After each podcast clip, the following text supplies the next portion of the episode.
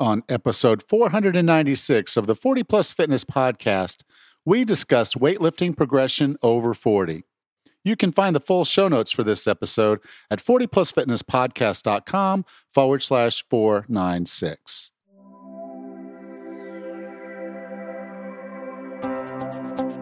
Have you decided you're ready to make a change? To reclaim your health and fitness? The 40 Plus Fitness Podcast is here for you. I'm your host, Alan Misner. I'm an NASM certified personal trainer with a specialization in corrective exercise and fitness nutrition. Let me be your coach as you find your way on your health and fitness journey. All right, let's go. This episode of the 40 Plus Fitness Podcast is sponsored by Haka Life Nutrition, the maker of GLX3. I am really glad to have Life Nutrition as a sponsor. Omega 3 is one of the few supplements I take regularly. But even with years of experience and having interviewed hundreds of experts in the health and fitness field, I have struggled to find a great solution until now. We all know farm raised meat doesn't give us the right balance of omega 3 to omega 6 and that omega 3 helps reduce inflammation, which reduces joint pain and is heart healthy. Getting enough omega 3 isn't as straightforward as it should be. From the mercury in the fish to poor production controls, it's really hard to find a high quality product that gives you what you're after. That is until GLX3. Made from green lipped mussels from New Zealand, this is the only natural source of ETA. I'm not even going to try to pronounce the full name. This version of omega 3 is particularly effective at reducing inflammation and therefore reducing joint pain. That's why my wife is taking it now. I take it for heart health. Go to hakalife.com forward slash 40 plus and use the discount code 40 plus to get a buy one, get one free deal on your first order, which gives you a two month starter supply. GLX3 is my go to omega 3 supplement going forward. It can be yours too by going to hakalife.com forward slash 40 plus and be sure to use the discount code 40 plus for the BOGO deal. The other day, I was chatting with a guy about weight loss and fitness, and he said to me, Now's not a good time. This is one excuse I hear a lot, and it bothers the crap out of me. Time is not on your side when it comes to getting healthier and more fit. The aging curve continues to march on. Sarcopenia, osteopenia, weight gain. If you're putting it off until the timing is perfect, I have a sad truth for you. There's never a perfect time. Life doesn't get in the way, life is the way. Losing weight and getting fit isn't a destination or a result of a project. It is a product of a developed, healthy lifestyle. Living life in a way that keeps you strong, energetic, and feeling great. You're listening to this podcast, which tells me you know all of this. You know what you need to do, but you're not consistently doing it. Maybe you start, but then something derails you. You're not getting the results you want, the results you need. If you're serious about weight loss, it's time to do something different, something more. It's time to invest in a coach. If you'd like to see if the 40 Plus Fitness 12 week gas program is for you, email me alan at 40plusfitnesspodcast.com.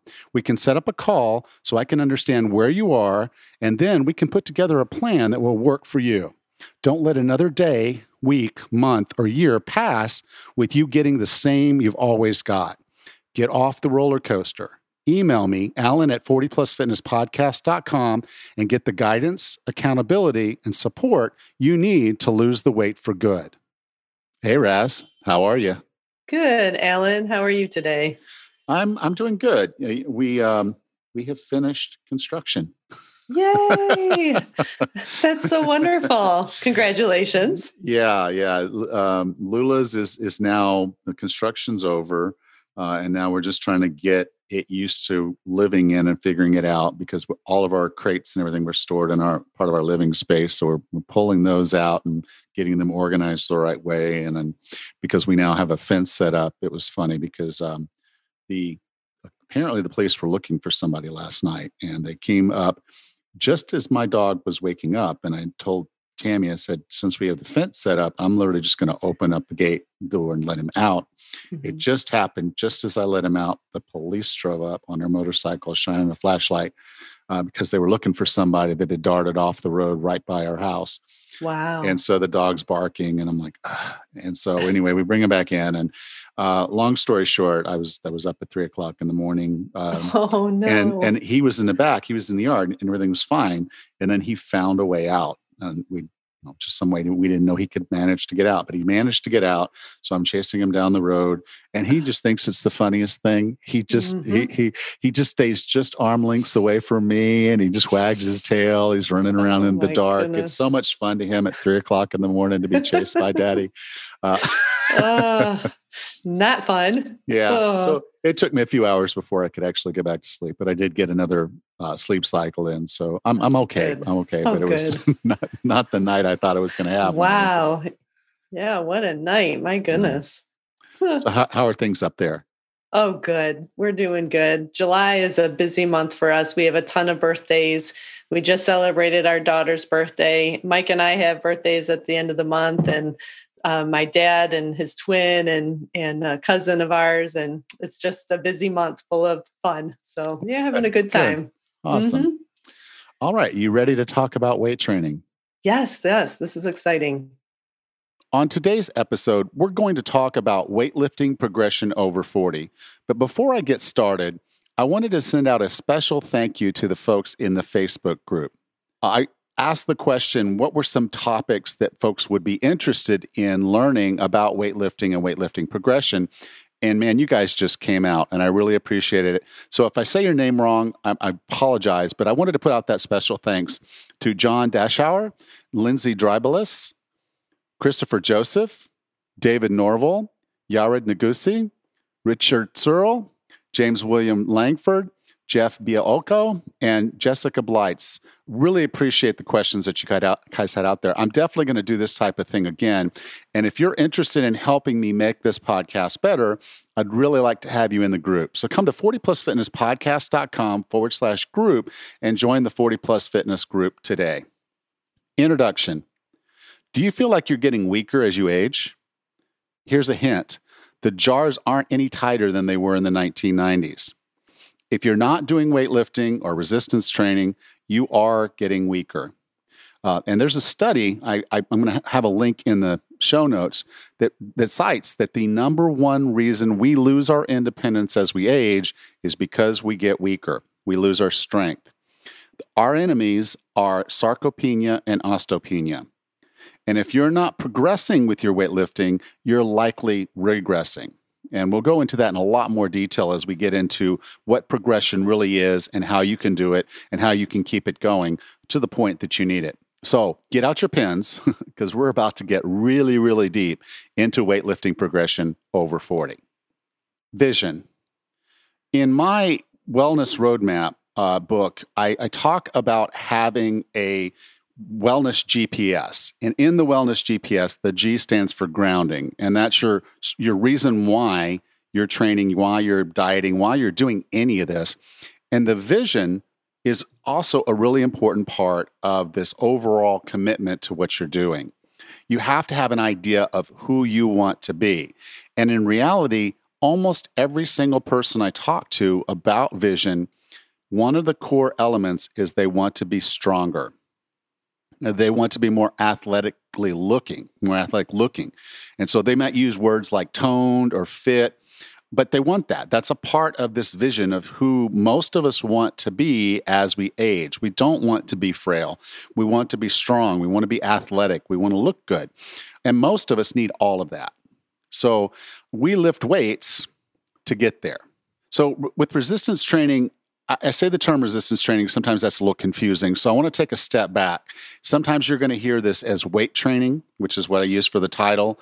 I tend to use the term resistance training because it's a little less uh, threatening than saying strength training, weight training, or bodybuilding. And the reality is they're all very similar. Uh, they're all using some form of resistance uh, to affect the muscles in your body.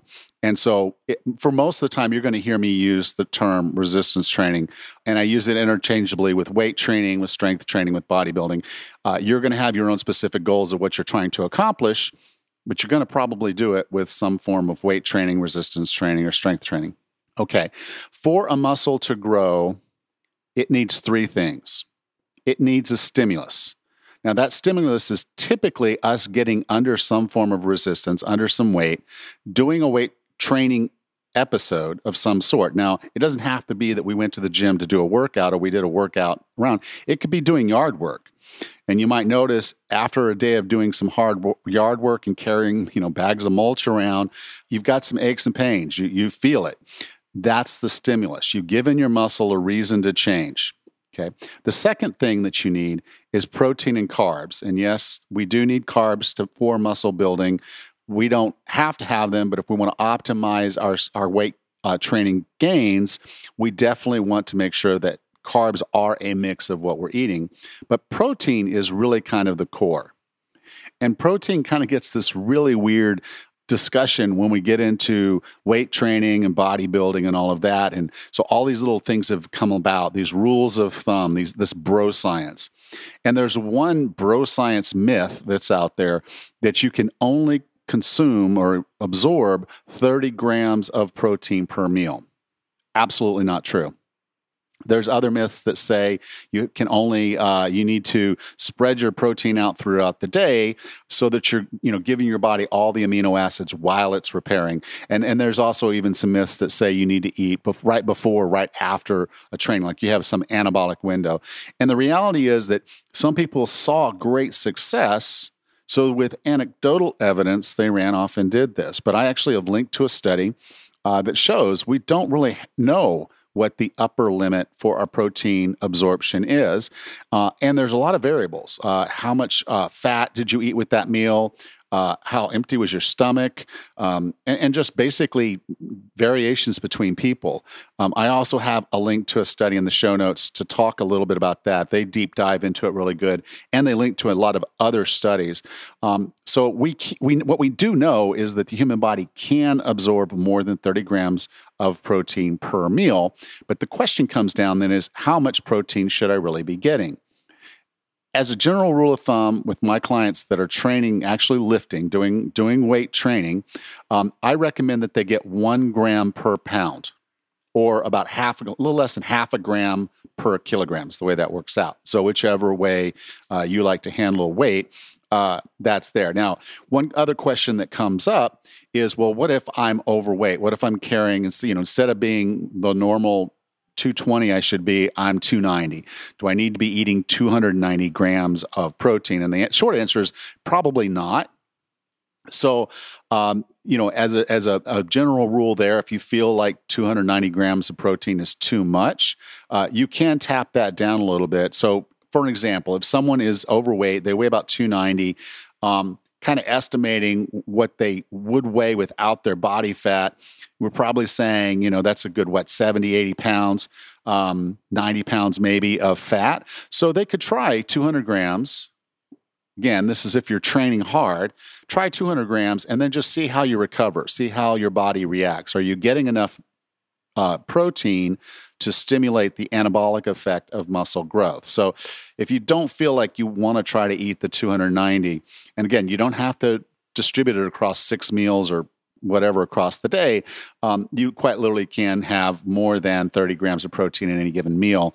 Um, so, it's not that hard to get up to 180 to 200 grams, which is probably as much as many of us would need. We're not professional bodybuilders, but you can take that protein down a little bit and see. Uh, but again, just as a general rule, if you're trying to put on strength, trying to put on some muscle mass, um, I recommend one gram per pound. Okay. The third thing that you need for muscle growth is rest. And for many of this, this this is actually the hardest part. The lifting is not hard, the eating is not hard. It's when it comes to the rest. Now, there's going to be rest between each set in most cases, depending on how your workout's put together. But in general, there's going to be rest between sets. Now, that rest time is when your body is taking its energy stores, basically the mitochondria that fire the muscle need ATP. And so ATP is effectively the fuel for our muscles, and our body can regenerate ATP. It just needs a little time to do that. So if we lift, uh, we do a set, and then we rest, the longer we rest, the more we allow the ATP to develop. Now, we don't want to wait too long or the muscle cools down and it's not really even the same workout anymore. But you do a good lift, you rest for anywhere from 60 seconds to three minutes, and I would never recommend more than three minutes. But for most of us, 60 seconds, 90 seconds, maybe two minutes uh, is going to be enough time be- between sets. And I'd say as a beginner, try 60 seconds and then see how your second set goes. Uh, if you're almost fully recovered, you might not be fully recovered, then you're you're hitting into the sweet spot. So the way I kind of look at it is, uh, so if I can do 90% of what I did for the first set and during the second set, and then I'm less, you know, just 90% less than on the third set. And if I do a 40, fourth set, then again, 90% less. It's just a little bit harder each set. I might have to lower the weight a little bit, but in a general sense, I know I'm giving my muscle the stimulus it needs and then the rest it needs between sets. Rest between workouts. Um, you know, a lot of uh, people that are that are lifting and training all the time, they have really high recovery rates. They're in their 20s, they're doing great. If you're over 40, though, uh, that's less likely that you're going to recover that fast. And if you're not doing something like anabolic steroids or some other enhancement, uh, you might find that it's uh, you're, you're going to need some time. Uh, I typically like to take at least two days before I work a body part again. So if I did a really good leg session on Monday, um, I'm probably not going to lift legs again until at least Thursday. And then you can play that by ear and just see how fast you recover, but you're going to need a couple days. So the folks that go to the gym every single day and do the same workout every single day, they're not giving their body the rest between sets, and therefore they're not doing things as intensely. And we'll get into intensity and volume in a minute. But if you're doing an intense, good workout that's giving you the proper stimulus for muscle growth and, mus- and strength gains, then you're going to need a couple days for that to happen.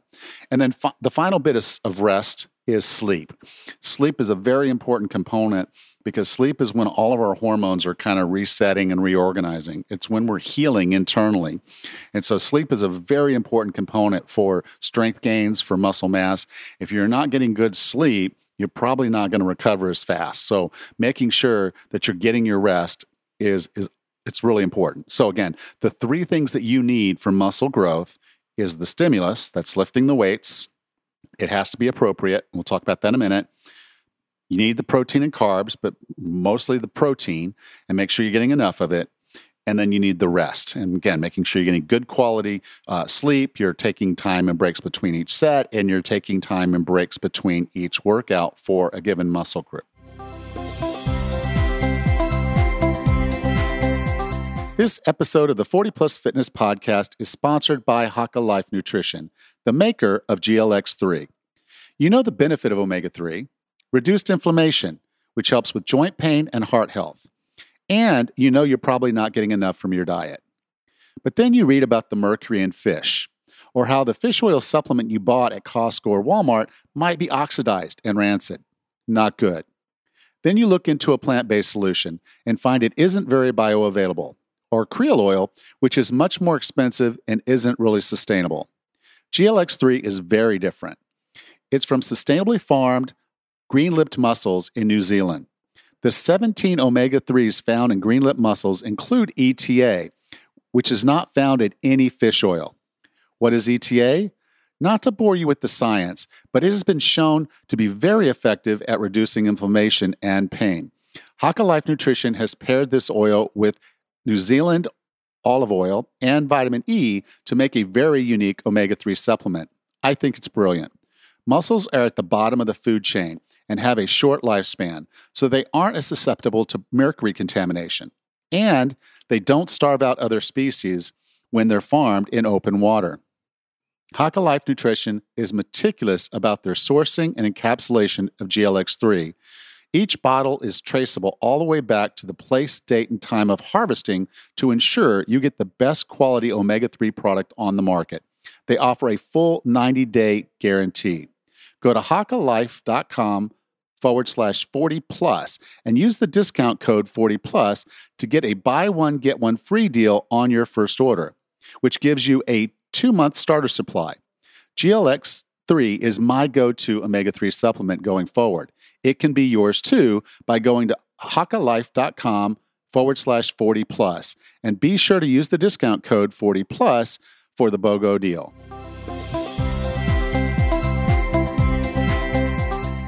Progression. So, what is progression? Progression is basically where we're getting stronger or we're gaining more muscle.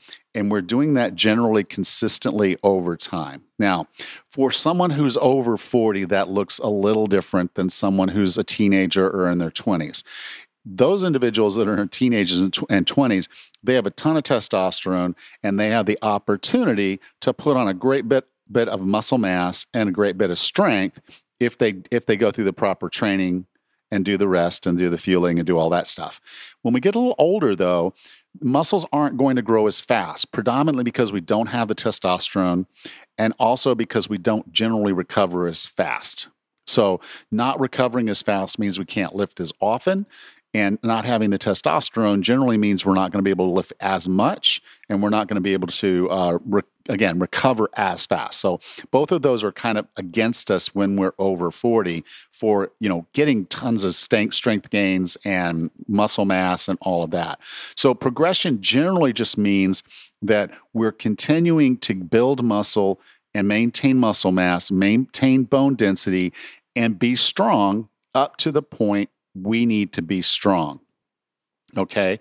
Um, I tore a rotator cuff a few years ago.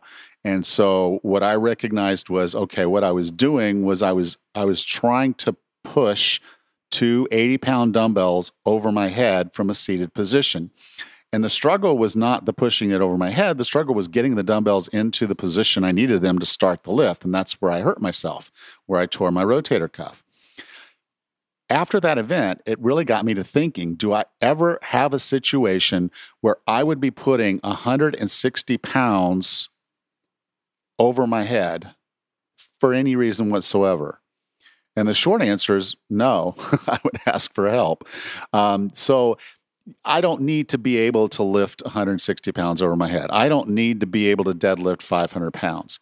Um, so the things that I was doing back then aren't really my priority. Again, we talked about vision, and I do want to be strong. I want to be strong enough to help my wife around if she needs it. I want to be strong enough to carry things that I need to carry for her. So, you know, we just moved into a bed and breakfast, and uh, I've got all my stuff in there, and it's all in these bins, and some of them are quite heavy. And so my wife wants to go through those bins. She's like, "Get that bin for me and bring it in here." I want to be strong enough to do that for. So we're not having to hire somebody uh, to be that person. So you're going to define strength the way you need to define strength. You're going to define muscle mass and the the the look that you want and and then you're going to want to work to progress to that point. point and then after that point the progression is really about just making sure we're building across. We're building a good platform. So we're not just strong in one direction. We're strong across all of it. Uh, so we have that support. So there's less injury, less everything else. So progression, as I stated, is not necessarily that you just keep getting stronger and stronger and stronger, or you're just getting bigger and bigger and bigger. Uh, it's kind of a combination of just making sure that you're resilient and you're strong enough. So one question that comes up a lot is well, should women do what men do? Uh, you know, we go in, we start looking at exercises, and uh, you know, women typically will approach the gym very differently than men until they actually get in there and figure a few things out. And then those women realize that the lifts the men are doing work just as well for them. In fact, what I have found is most women can get stronger than men pound for pound um, if they train hard.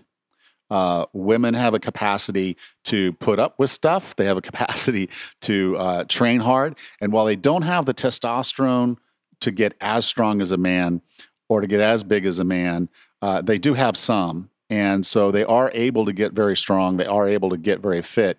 And so, from a training perspective, there's not a real reason for a woman to train differently, with one caveat. Women's knees tend to be a, a weak spot. women have knee problems a lot more than men, they have hip problems a lot more than men. And so, if you have a structural dysfunction, you want to make sure the way you're training is not causing you problems where you're going to injure yourself. And I'm going to get into that in a minute because I think this is really, really important. So, there's not a real reason for a woman to train different than a man other than playing your game. Don't don't necessarily feel like you have to do a certain lift just because the men can do it or are doing it. Um, recognize if you have a weakness, uh, you have a movement dysfunction, don't play that game. But otherwise, there's no reason a woman can't train just like a man. circuit training is another topic that comes up quite often. And I'm, I'm going to be honest with you. Uh, I'm not a huge fan. Circuit training is great uh, for really one good reason. It, it gets people moving and it, it, it gets a workout done quickly. And if it's supervised and managed properly, it, it can be effective at building uh, muscular endurance. Uh, it's typically not very good at building strength, and I'll, I'll get into that in a minute. There's there's a basic structure for most of the of the of the circuit training. So you're going to go in, and in some gyms, there's actually a set of equipment that's set. And you just go through the loop. And as soon as you finish with one, you move to the other, and then the other, and then the other. Uh, there's two basic approaches to this. One is the big muscle, little muscle. So you might start with leg press and some leg workout, then you're going to move to maybe your back, and then you're going to move to your chest, and you're going to move to your shoulders, and then you're going to move to your arms. And so there's kind of a, a circuit you go around. You do one, you move to the next machine. Uh, you can also do that with have that set up with dumbbells or barbells or whatever, but that's one way that a circuit would work. And there's another one, and it's called peripheral heart action. And that's basically where you work a lower body and then you work an upper body. And the, the premise of circuit training is because you're working a different body part, you don't have to take that break between sets because you're already automatically taking it because you're not working that body part again until you come back around for another round. So a, a circuit can save a lot of time. You can get an hour, hour and a half workout done in less than 30 minutes um, in a circuit training setup. But there are some problems to it. Okay. Three reasons that I, I really don't like circuit training as we're talking about strength and, and building muscle is that one, it splits your focus. And so you're going to end up lowering your weight, and you're going to end up lowering your time under tension. Okay. And I'll, I'll get into those topics in just a minute. But just that, I call it kind of the Barbie workout, and you'll see it where they're, they're, they're not really carrying any real weight. And you can tell they're not really resisting, they're not really struggling. They're just flopping their arms. And uh, now they might do it in really good form and it might, you know, look like they're doing something. But because there's not enough resistance and there's not enough time under tension, they're not getting the the stimulus that we talked about. So, you know, if you go in and you do that, you're typically not optimizing the weightlifting elements of that circuit. If you do put the weight on there and you're doing it fast with the weight, again, so we're we're we're doing it pretty quickly, that's more about power. And so if power is what you're after, at a given weight, that's great. You can do that. And so most people are trying to work through the circuit quickly because that's they're thinking about the cardio component of this circuit and they're going through it. So they're not really developing really any core strength. And for a lot of people, when they're going through it, they tend to use the same weight every time. So they know I'm on peg eight, I'm on peg two, I'm on peg three, I'm on peg eight. And they go around the circuit that way, and every workout's the same. And in many cases, they, like I said, they come back every day and do that same workout. The final thing, reason I, I'm not a big fan of circuit training is when you take speed and you add a load, you increase your risk of injury. So you might be on a machine, and that's great for avoiding injury a lot of times, but when you're moving fast, you're not necessarily paying attention to your form and the risk of injury goes up. And so there, there's just a few reasons why I'm not a huge fan of circuit training as a way of getting stronger or building muscle mass. It's just not that effective, and the risk is just too high. So let's talk about resistance. When we're doing resistance, there's two types of resistance. Uh, there's fixed resistance and there's variable resistance. Now, fixed resistance is using something like a dumbbell or your body weight or a kettlebell. It weighs the same through the entire length of the movement. Now, one thing about our muscles is that our muscles are designed with different output capabilities at different points in a movement. So, an example I can give you would be this if you completely straighten your arm out and you grab a weight, you try to pull that weight up from the bottom of that movement, it's very difficult. As you get closer to your shoulder, to basically curl that weight, your your bicep gets shorter and the angle for the lever gets better and and you're able you're a lot stronger. So you're stronger in one part of the movement. And that's where things like resistance bands providing a variable resistance can be actually sometimes as effective if not more effective than the free weight. So there is for the most part, fixed and variable resistance. Most of the workouts that we're going to do, unless you work with resistance bands uh, and some of the things like chains and some of the other ways that you can create that variable resistance, uh, some machines do it, uh, but most of the work we t- we tend to do in the gym or at home, and with body weight particularly, uh, is fixed. Okay, so what kind of resistance work can we do when we're talking about this? There's body weight, as I mentioned, resistance bands. There's machines, there's free weights, and free weights can include barbells, dumbbells, kettlebells, and the like. So, which one is the best? And I kind of have a few answers for this. Um, first is what do you have? I mean, obviously, I could tell you that you know if I could tell you that dumb that a barbell would be one of the best pieces of equipment for you to own to make your legs stronger.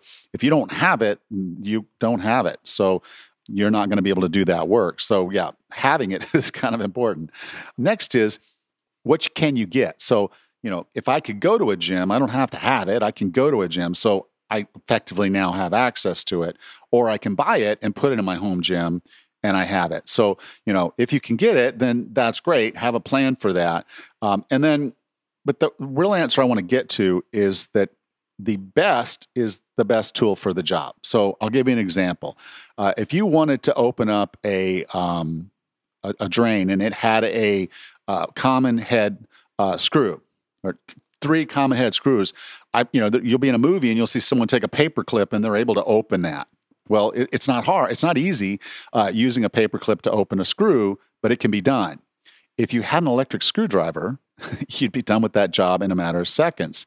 So it's really, really important for you to have the tools you want, which builds all the way back to the vision.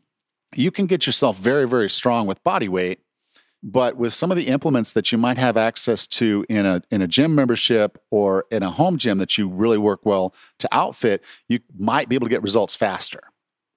So just thinking about the investment that you want to make relative to the vision you have you you can you can build something and so i'm not going to say that body weight is l- less attractive or, or worse than dumbbells but the flexibility you get with having both is better.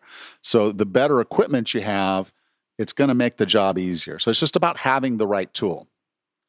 So let's get into some of the meat of, of what we're talking about when we're getting into weight training. You'll hear the term reps and sets and i'll define those for you.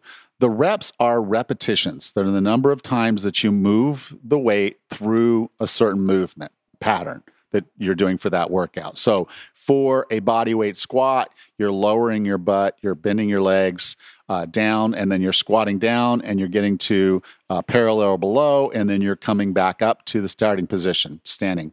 That's a that's a repetition. A set is the number of times you're going to do that repetition. So I could give you a workout, and the first exercise is body weight squats. And I'm going to say, I want you to do three sets of 10 repetitions. So you're going to do 10 repetitions. You're going to take a rest, say 60 seconds, and then you'll do your second set, and then a rest, and then your third and final set. And that would be your sets across that exercise. So your reps and sets are that. The other way that we add to a workout uh, and make it uh, a better stimulus is we change the time under tension. So if you're looking to add muscle mass, time under tension is your friend. Time under tension is simply the amount of time the muscle is working during each repetition. So the way that looks is I set a tempo for the lift of I'm going to bring the weight down slow. So I say I'm doing my squat. I'm going to squat down slow for a count of three, and then I'm going to squat up slow for a count of three. And I think you'll find if you try that right now, I don't know if you can do it. If you're driving, don't. But if you can ha- try that, try just doing a quick little squat and feel what that feels like. And then trying to do it when you go down for a count of three and then back up for a count of three. And I think you can see how much more difficult adding time under tension makes that exercise. So sometimes it's not about adding more weight to an exercise, it's merely about slowing down and increasing the time under tension.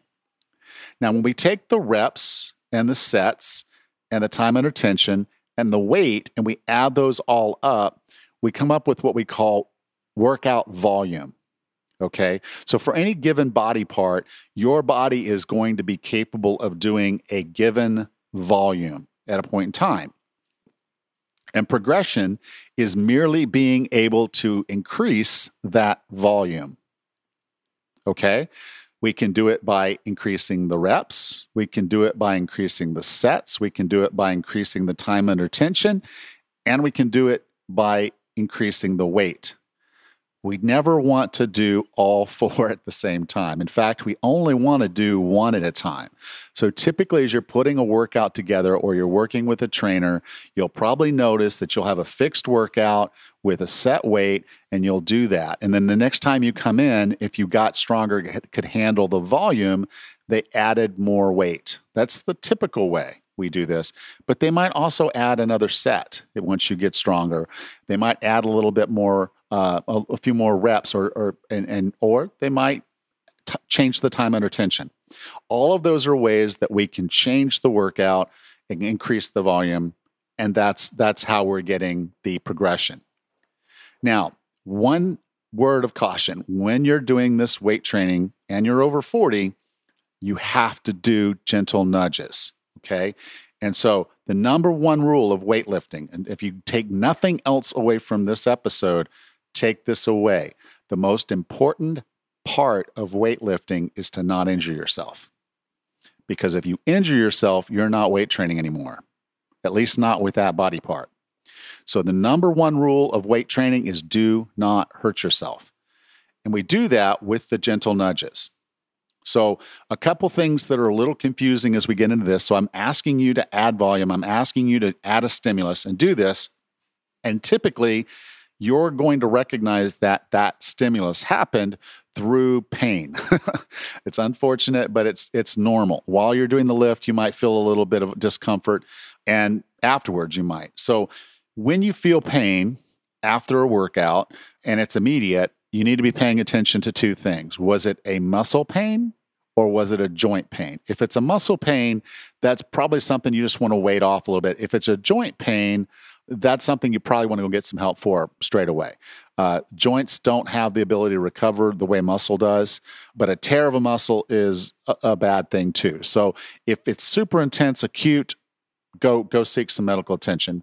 If it's a couple days later you start feeling really really sore or maybe even just the day later, that's called delayed onset muscle soreness. Okay, DOMS is you'll hear it called. And that's not a bad thing or a good thing either. So you may experience DOMS when you're lifting, and that's that doesn't mean you had a great workout. It just means yes, you did have the stimulus we're talking about, uh, but you may not always have DOMs uh, as you go through your workout. So that should never be your focus, never be your intent. Okay. As you're lifting, and we talked about your vision, you really need to be thinking about what your intent for that lifting session is. Okay. Do you want to get stronger? Do you want to put on some more mass, which is called hypertrophy? Or do you just want to build some more power? So the ability to do something quickly with load is power. So in thinking about that vision that you had, what is what does that look and feel like? So for most of us over 40, it's about building strength and maybe some muscular development. So as we're putting together your workouts, that's that knowing that intent will help you do the workout the right way, okay? And know that you're getting the right result. If you don't have a target, you won't know when you're there. So, when you get started, you might experience something called newbie gains. And so, this usually for the first two to four months, as someone comes in and starts lifting, they notice that they get stronger a lot faster. So, you may go in and say, okay, the first time I did this lift, I could really only do 10 pounds. And by two weeks later, I've doubled that. And then four weeks later, I've I've tripled that. And it's like, you know, I went from 10 pounds to 30 pounds over the course of a month. And you're like, wow, I might be, you know, a power lifter for Olympics. I don't know. The reality is no, that's that's just newbie gains. Uh, it will level off. There's a couple reasons why newbie gains happen. The first is every time you try to use a muscle, your brain has to fire off for that muscle to fire and use certain muscle fibers it almost never uses all of the muscle fibers at one time. It uses some of them. and it uses just enough for what it thinks it needs to do to do that lift. So if you are trying to pick up 10 pounds, it, it struggles with that at first. How many do I fire off? And, and then once it knows how many to fire off, it, it gets better at that and then get a little stronger, and you can start increasing the weight. As you increase the weight, your brain again is learning how to fire new muscle fibers to do that. So you're basically teaching your muscle and your brain how to talk to each other. That's basically the neuromuscular communication. And that's a big part of what newbie gains are. And then after that, it's the muscular development. And in many cases, that muscular development comes from a little bit of what I like to call muscle memory. If your body was more muscular at one time, it knows how to get more muscular a, a little bit faster. It will turn the muscle fibers thicker. It will actually start adding muscle fibers. Less so when we're over 40, but it will it will activate more muscle fibers and you will grow stronger and a little bit more muscular faster during those first two to four months. And then it's going to kind of level off. And when it does that level off, we call that a plateau. Now, you're probably much more familiar with plateaus from a weight loss perspective. So, normal part of your body balancing uh, and trying to save you from starving to death. With muscular growth, it's it's a very similar thing in that it's just not a linear process. You're not joy, just going to continue to get stronger until you can lift a car. Uh, this is not how it works. So at some point, you will plateau that exercise that you're doing. You're going to find your peak. PR, uh, personal record, and for the most part, you're going to play around there for a long time. And if that's strong enough, for that lift, for what you're trying to do, for your vision, then full stop. You did it. You're good. Okay. But if we want to break a plateau, the biggest and best way to do that is through a process called periodization. Periodization. With periodization is kind of where we put all this stuff together. So we talk about uh, the different exercises that we're going to do. We talk about the weights and the reps and the sets and the time under tension or tempo and you've been doing a particular workout and maybe you do that workout for a number of months and then you get to your plateau. A, periodization is a way that we can avoid ever getting to a plateau and the way a periodization works is we'll do a particular workout for six to eight weeks and then we'll switch it up. We'll change the exercises we'll change the, well, the the way you do it. So instead of doing, uh, say you were doing 100 pounds for uh, 10 reps, we might change it and say you're going to do 120 pounds for six reps.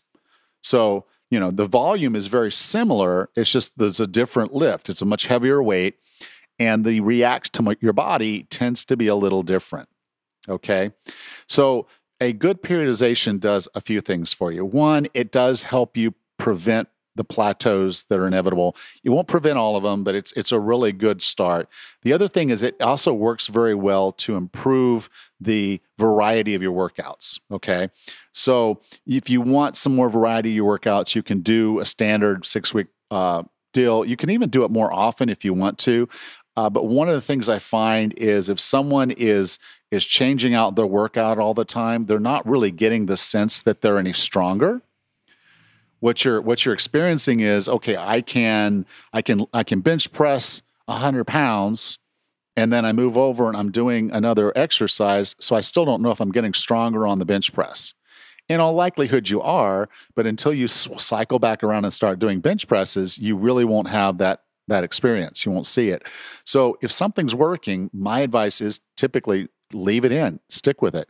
But if you want to avoid plateaus and you want some more variety, you can mix that in uh, and just recognize you might not see the the gains, if you will, uh, that other people will. So that's one of the things, like a CrossFit style workout, where they're constantly varied uh, in their workouts. It's it's sometimes hard for them to measure where they are relative to how they were before, and, unless they do the same workout again later. So they might do a workout like Murph, and uh, you know, in in uh, for Labor Day, and then a year later, after being in CrossFit for an additional year, they do Murph again, and they may find that they did a better, they had better performance at it. Now, Murph is not necessarily a strength or a muscle mass thing, but it's just when you have that constant variety, you don't necessarily get that feedback that you've done something better. So, doing the same workout, doing those gentle nudges, feeling and seeing yourself get stronger, there's a lot of value to that as far as motivation and keeping you going. Action, okay? It, none of this happens. I just taught you a ton of stuff. And if you had the pencil out, like I told you, you probably been writing down feverishly. If you don't do it, it doesn't, it doesn't help. It doesn't happen. you, you've got to be in the gym. You've got to be consistent. Okay. And I want to leave you with a tool that helps you do that. Okay, and it's it's a tool that I learned from a business coach, uh, but I I see it works just as well for what we're trying to do here, and it's called the be do have model. Okay, so be okay. So the people that are like the vision you want to be. So when you think about their vision, your vision, I mean, what are people that already have that look like? What are they what are they doing? What are strong and fit people doing? Well, they train they actually it's not that they become gym rats per se but it becomes ingrained in their lifestyle they're training they're they're working. They're in the gym and they're doing it. They're in their home gym and they're doing it. They're in their hotel room doing it okay? And they grow to love it. That's the one thing that i've found for most people that are healthy and fit and they're exceptional fit they just love it and they're doing it every day. So the b part is you just have to have that mindset of I'm going to love the process as much as I love the result. The do part is training, and that's just being consistent. So the B is in your head. You got to love it. You got to want it. You got to you got to mean it. The do is your training. And then the have is you'll get the strength, you'll get that look, and you'll be your vision. And so start with your vision, develop your training around that. I gave you a lot of information about how that works. I'm going to be doing a call next week, uh, on, I mean, this week on uh, the group. And so if you're a part of the group, 40plusfitnesspodcast.com forward slash group, I do a Facebook Live and I announce the Facebook Live. So if you can't make the live, then at least go on to the invitation for the live for the event and leave some comments, leave some questions. I'll be glad to, during the live, answer your questions. If you're on the live, I'm going to try to answer your questions. Uh, I want to make sure that this is more of an interactive podcast when we're doing these types of things where it's a solo show and I'm trying to teach uh, and encourage and, and get you going. Uh, because if you want to be stronger and you want to have more mass and you want to be, you know, once your, your bone density to be where it is and you want to, you just want to be fit and toned, even though those are not really words, but I'll use them anyway. You want to be that person. You got to do the work and you got to know the right way to do it. And you got to follow rule number one, which is anybody? Right don't injure yourself. And you, you you've got to know what you're doing to not injure yourself and you've got to use gentle nudges and it's it's all of that. So there was a lot in this podcast episode. If you have any questions whatsoever please re- reach out to me. I'm on the facebook group i'm on facebook. You can email me. Uh, you can even comment on the post for the show notes. Uh, as i mentioned there were a couple studies that we got into. So if you have questions i'm here for you. I thank you for being a part of 40 plus fitness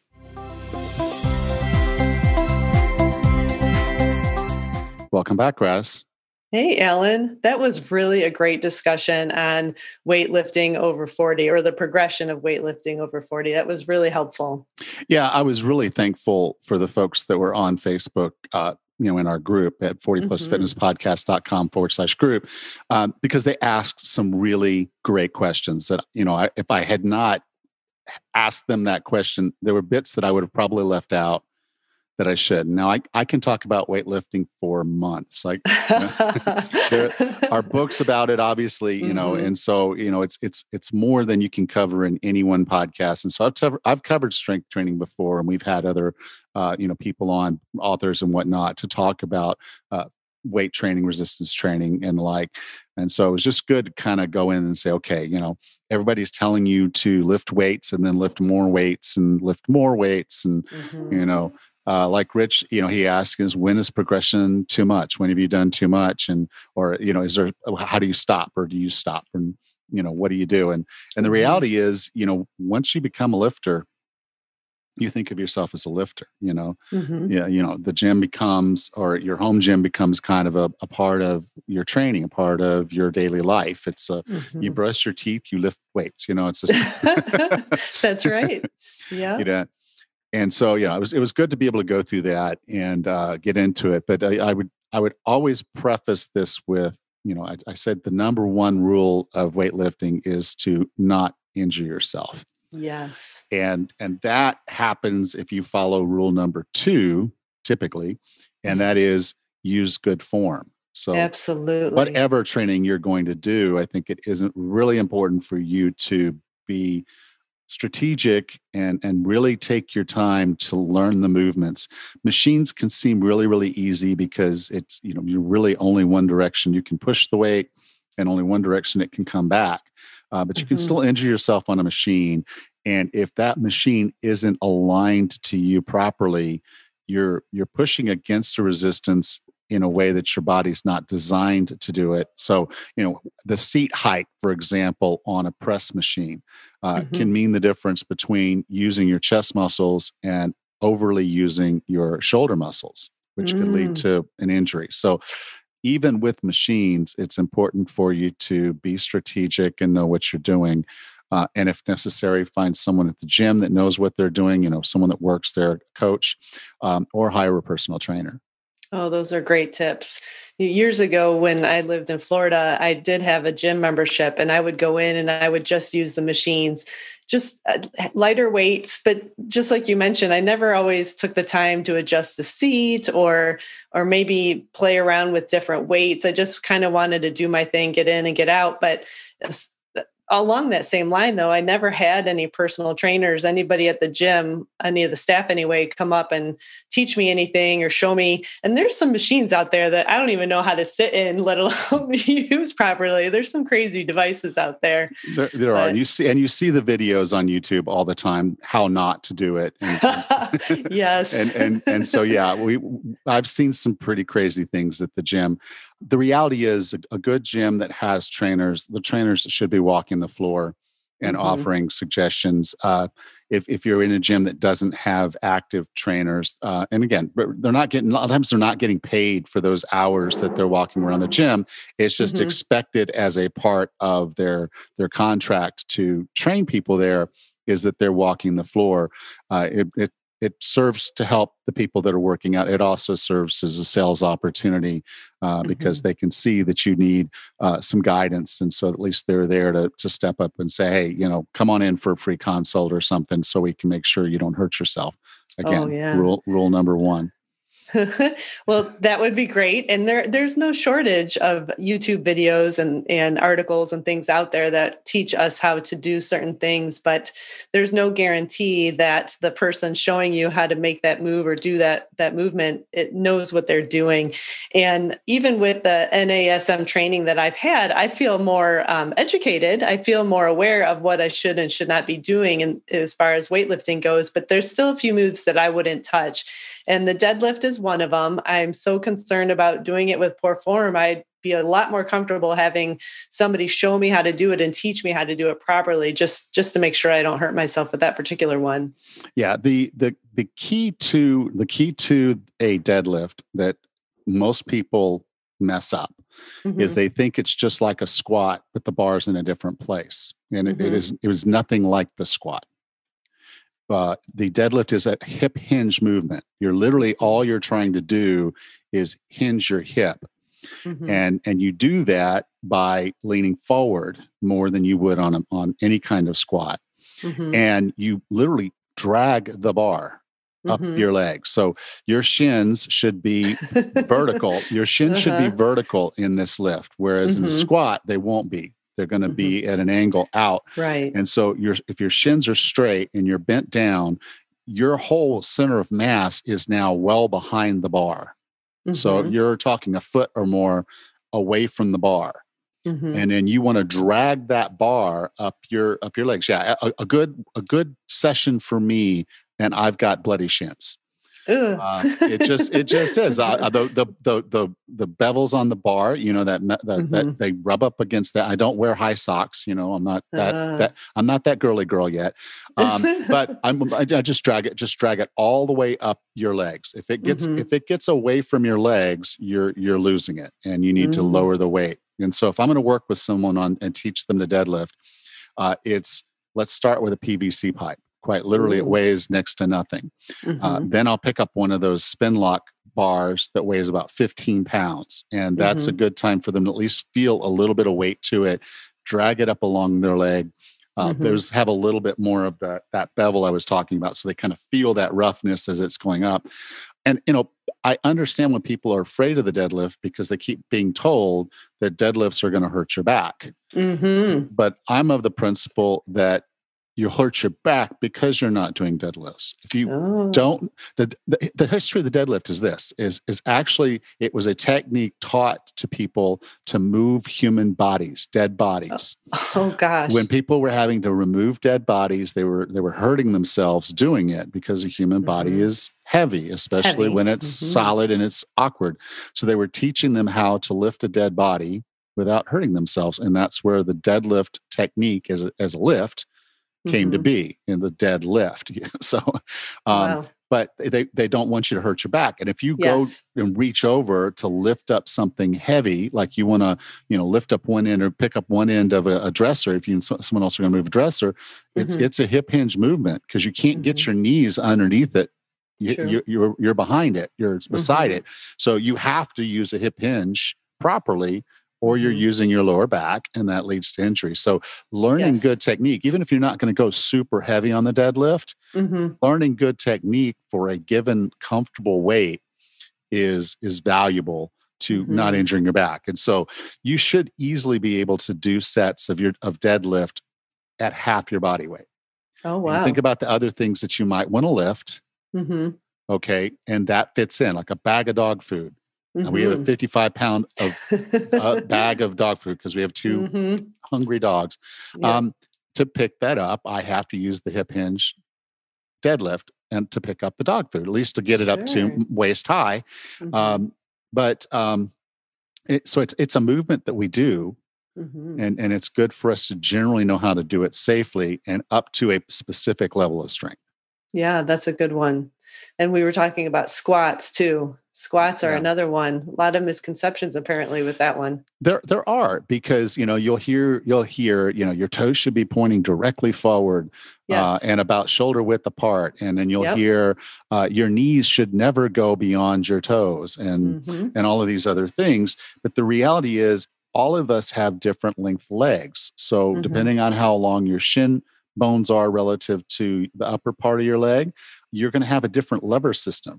It's going to work and it's going to look different. So you can watch a guy do do uh, squats and and you'll see it. Someone who's got a, a leaner frame can have their legs practically right beside each other and just Mhm. book book book book um, you'll see you'll see um, uh, it's it's more common in uh, Asian countries, but one of their resting positions is literally to just squat down, and the butt is right up against their heels, Mhm. sitting on the ground, and they they're comfortable Wow. sitting in that position because they have the Hmm. mobility.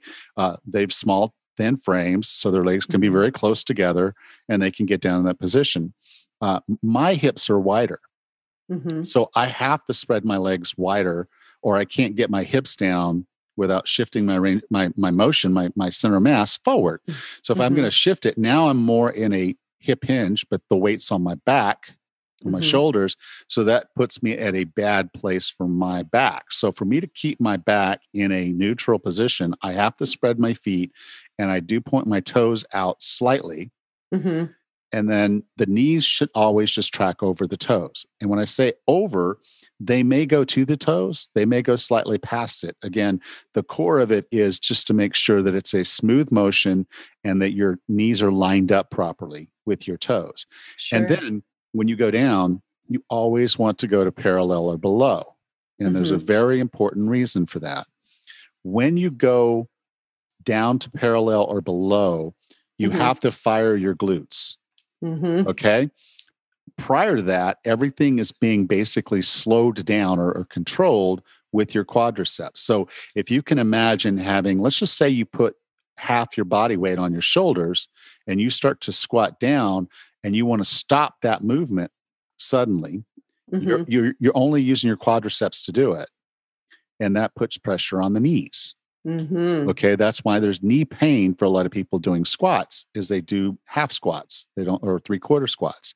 Hmm. If you get down to parallel or below, the quadriceps are out. they can't do anything. So the only way you stop that weight is to fire your glutes. Perfect. And you use the glutes, one of the strongest, the strongest muscle in your body that's used not much when we're sitting around.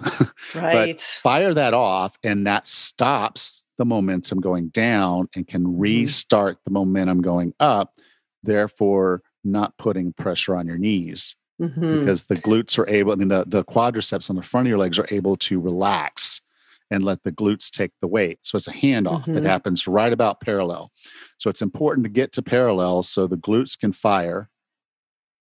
And one way I tell my clients that they want to really make sure that they feel that is to imagine that you have a hundred dollar bill squeezed between your butt cheeks.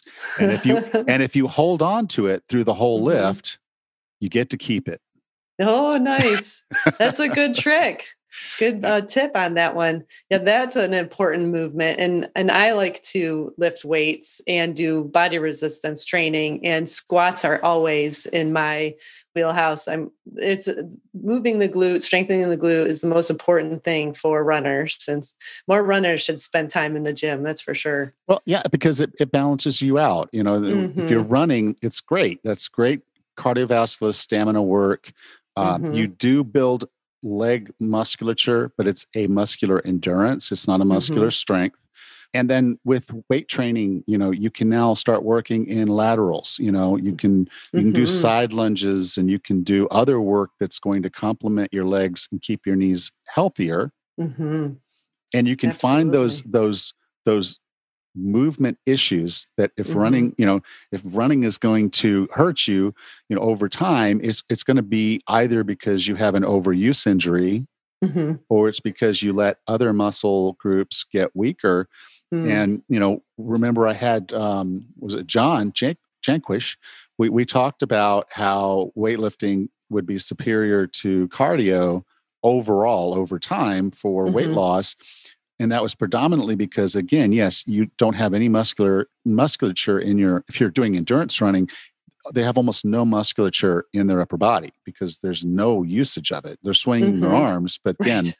that's that's not doing anything for them so Mhm. building a little bit of muscular strength makes you functional outside of running and building core strength and muscular strength in your legs outside of just the, the running muscles or quadriceps and the hamstrings quite literally will help you run faster so oh, for you, sure. you know particularly in the sprint so if you get to the you know final 100 yards and you're like you Mhm. know you're seeing that clock tick down and there's a pr on that clock you're like, yeah. i'm i'm going Got a And- haul. yeah. and, and and that's that extra strength and extra power that you're building by doing resistance training is going to help you do that Oh, absolutely. I also want to point out one more thing you mentioned in um, your podcast about um, what did you say that the cans aren't getting any harder to open yeah or the pickle jar, you know? And it's funny because you know it it's not any harder, but I was not strong enough to begin with. But you know, it's those types of functional movements. You know, it's one thing to um, be a well-rounded rounded runner, that's fine, but it's the functional movements of day-to-day life that could be enhanced by doing a little bit of resistance training, whether it's the dumbbells or the the bands, like you had mentioned, or body weight, like I do on on occasion. You know, just that type of um, activity could make just daily tasks just that little bit easier. well it does i mean when you think about like we talked about the deadlift okay so Mhm. what do you have to do with the deadlift well you're grabbing the bar Mhm. you have to have the grip strength and for most Yes. people who work the deadlift up to a point they realize that the limiting factor for them becomes their grip not Mm. how much they can deadlift and so then and now it's a grip strength and you'll see people if you go into a gym you may see people using wraps where they strap on or hooks or something Mhm. so it's taking away the requirement that they hold the bar for their lift Oh. Okay which means then for the deadlift they can deadlift more because they're not Mhm. they're, they've they've removed the single point of failure but rather than get their grip strength stronger they do that so you'll then so then you come up with terms like raw and and aided and and things like that so there's Oh. deadlifts that people have done with straps they could deadlift Mhm. more typically than someone deadlift without and the, the the prime factor of that is that they're using the the straps to and their grip is not failing in that lift so Oh, um but you do make your grip stronger Mhm. when you're doing it I mean, you just just because you're walking around, you're holding something heavy, a dumbbell, a, a barbell, or something, or you're doing a pulling movement. Every time you grab a bar, every time you grab something and you're having to hold that, that's mm-hmm. grip strength. And so that's yep. going to help you open that pickle jar. I sure hope so. That's my plan. All right. Well, Rachel, I'll, I'll talk to you next week. Okay. All right. Take care. Thanks, Allan. Next time on the 40 Plus Fitness podcast, we bring back Dr. Marc Bubbs and discuss his book, Peak 40 The New Science of Midlife Health for a Leaner, Stronger Body and a Sharper Mind. Until then, have a happy and healthy week.